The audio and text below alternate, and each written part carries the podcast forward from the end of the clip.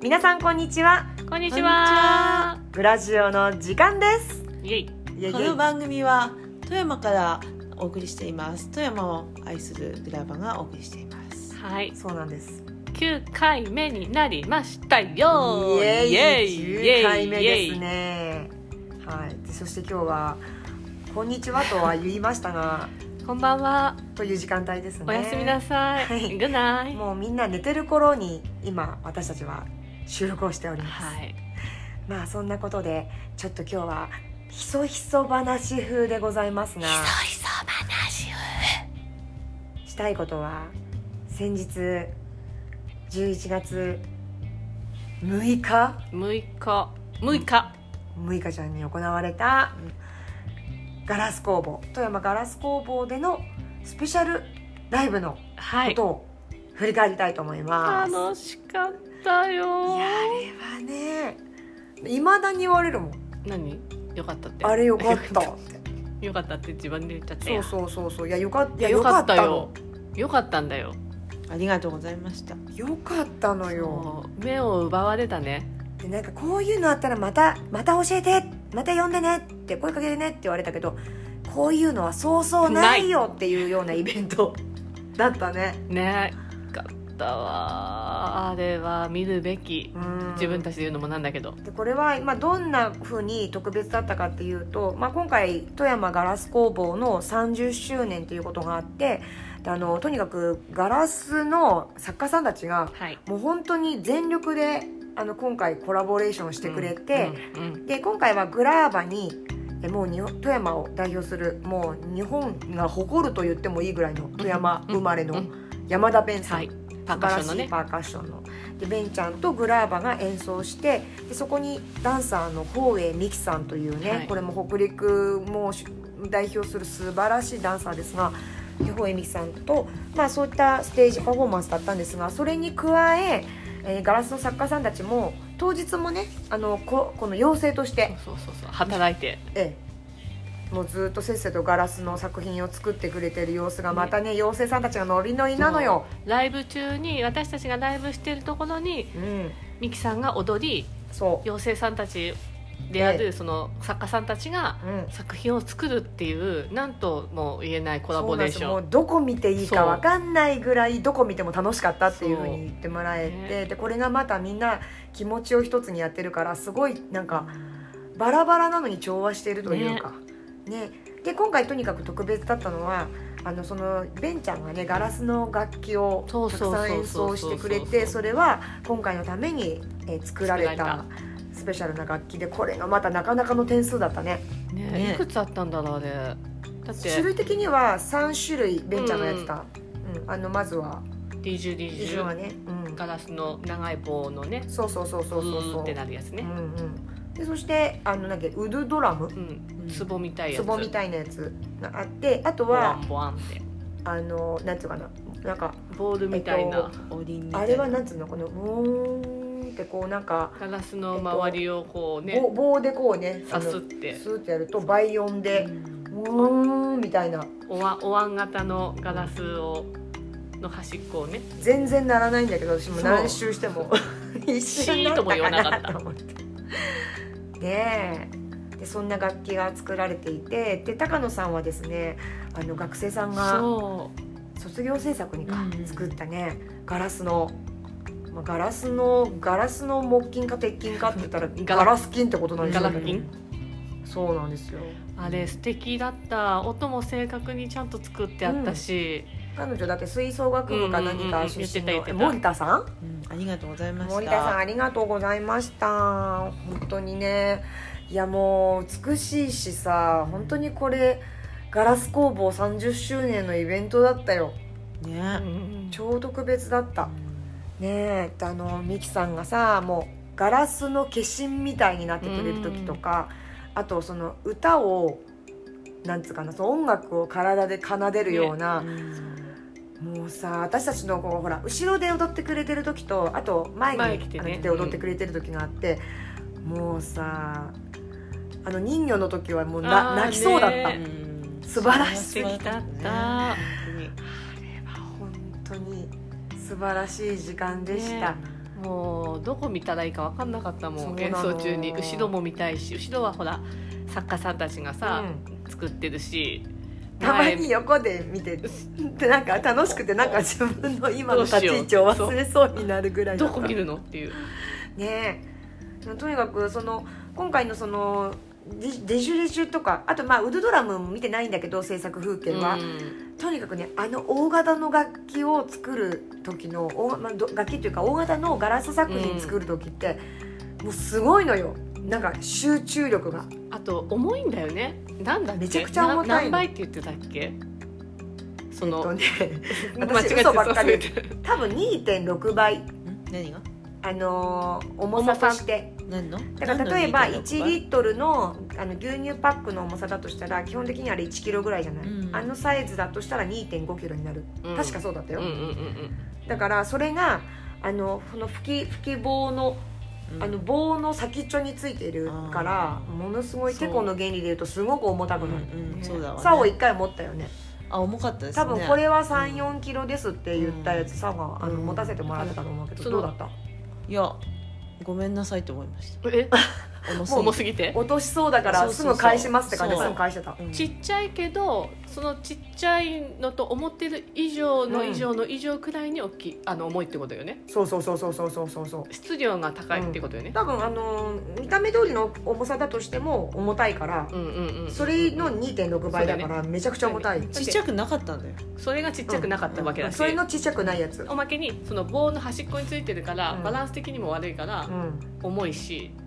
ん、でそどうんいどんう重い感じってことでねあのこうやってどんどん層にしてって多分あれ4巻きぐらいしてるのかな、あのガラスのこのほらあのガラスが溶けたるところに行って、こ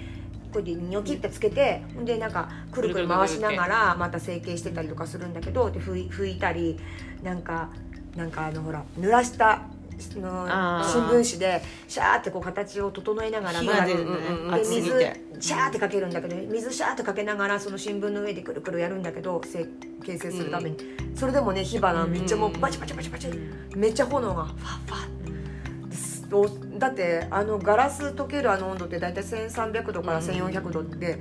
あの恐ろしいよで今度それをあのデジュレジュにする時は伸ばさないといけないから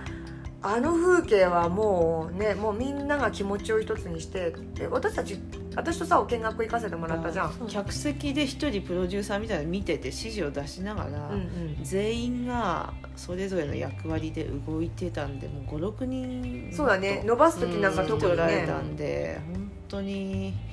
すごいですねか感動しちゃったもううんだってほら秒秒で形が変わってしまうからんあの硬くても柔らかくてもダメでうんその扱いやすい今ここだっていう瞬間をうねん結局なんか私たちが見てた時は3回目ぐらいであのこれはできたんじゃないかうんっていう1回目でこうだじゃあ2回目はこうしてみようって分かったじゃあ3回目本番ってでもそこからあの今度一晩かけて冷やすうんうのんね、うんうんゆっくりあの500度ぐらいのとこに入れて冷やす500度うん500そ度れででも冷やすっていそれう割れる時あるんですよそれがそれがそれで割れてたら100度で冷やすんだダメだから失敗っていうことになっちゃってまたやり直しになるんだけどあーもうねすごかった超胸熱でいやもうこれでかい作品完全にチーム戦じゃんと思ってうんだからみんなが本当に同じイメージを共有していないとうんうんうんうん成し得ないからもう音楽もねそうだけど、うんもうもっとそれ以上のなんかもうび秒まあでも音楽も大事な時はそうかまあだって秒秒のね秒秒秒の中のどころか秒その瞬間瞬間だから瞬間のだか判断うんですそねこがわからならいとそうねいう意味で言えばだから同じことだよねそういうことだ。うんうんダンスだってそうだしそうね。うんだからその瞬間瞬間を切り取るものたちが集まってそれを見る人たちがいていやすごいね瞬間だもうよクリエイティブだったよ本当にすごいなと思ったよあの時間は。あれはね。もう一回やりたいどうして富山なケーブルテレビさん取材に来てくれる。だってさ、本当あだれ引きのさ映像でこうみんなほらなんだかんだみんなカメラとかでいろいろ撮ってくれてるけど、あれ一つのカメラで全貌なんて絶対無撮理れじゃんないね引きだけ見てても仕方がないっていうか、どこかはクローズアップしてみたい、なんか3台ぐらいでさパッパッパッパッみたやいりな たいよね切り替えながら7台7台です かそれはどこぞのどこぞの福井福井のどこぞのお蕎麦屋さんみたいですねそ れは福井の蕎麦屋さん7だ腕ドラマを作ってくれた本郷先生がはい「誰も映像撮ってないがあ撮らんなんで」って自分の携帯で最初ずっと10分ぐらい撮ってくれてたところがもう私は忘れられませんずっとあの感じで撮るのかと思ったよそねう身長高いそうで先生が抱何きしめにてずっそとう撮って何にるもさよ寄りかから ずさもう腕プこルのプまんルまやっでた行くよなねずっとこの時間ずっとって思っていやもうドキドキしたわあの多分あのほら見てるとすごくカカメラでいろいろ撮ってくださってる方の姿がすごく見えたんだけど、多分撮った後に見てもやっぱりなかなかこの雰囲気は映らないものだなとうん皆さんもきっと思われたんじゃないかなと思ったけど私たちはもう皆さんがねフェイスブックとかに上げてくださる写真見てすごい嬉しかったねねあありがとうみんな撮ってくれて本当にありがうとうってだって見えめ見っれないんちだゃもんなんて自分たちの演奏ってまず見れない、うんっていうのはもうね当たり前なんだけどその中でも見たいね日だったねうそんうですねあれは本当にいくつ目があったらいいんだろうねって思ったもんいいねももう一回お客さんで見たいなでもお客さんで見たらそれはそれで畜生って思うからやっぱ嫌なんだろうな私結構山田弁さんと近くて、うんで目の前に木器あ木器えガラス菌があって、うん横にボールで囲まれてて、うごめんなさいもうその辺しか見えてないのんうんうん今回に限って特にいいなベンさん本当真横だったのよ今回そうねああサオはとにかく楽器に囲まれていた囲まよれねてそうそうそうそう全てが楽器だったねそうだからね前見ても横見てもほとんどミキんさん見えてないのああそういうもこっとたかいないね前に来られた時は見てたんだけどあー横とか全然見えてないんだよねいやでもミキさん後ろにいる時は私もさすがにうんチラッとチラッと見るぐらいよキラッとも見えないかとね私は見たら ね見たら「んどこだっけ?」があっあならないけどあなならよかったみんな一緒ぐらいやった再演したいですねもう一回やったいもう一回やったい再演した時はミキさんが前にずっと踊っててほしいけど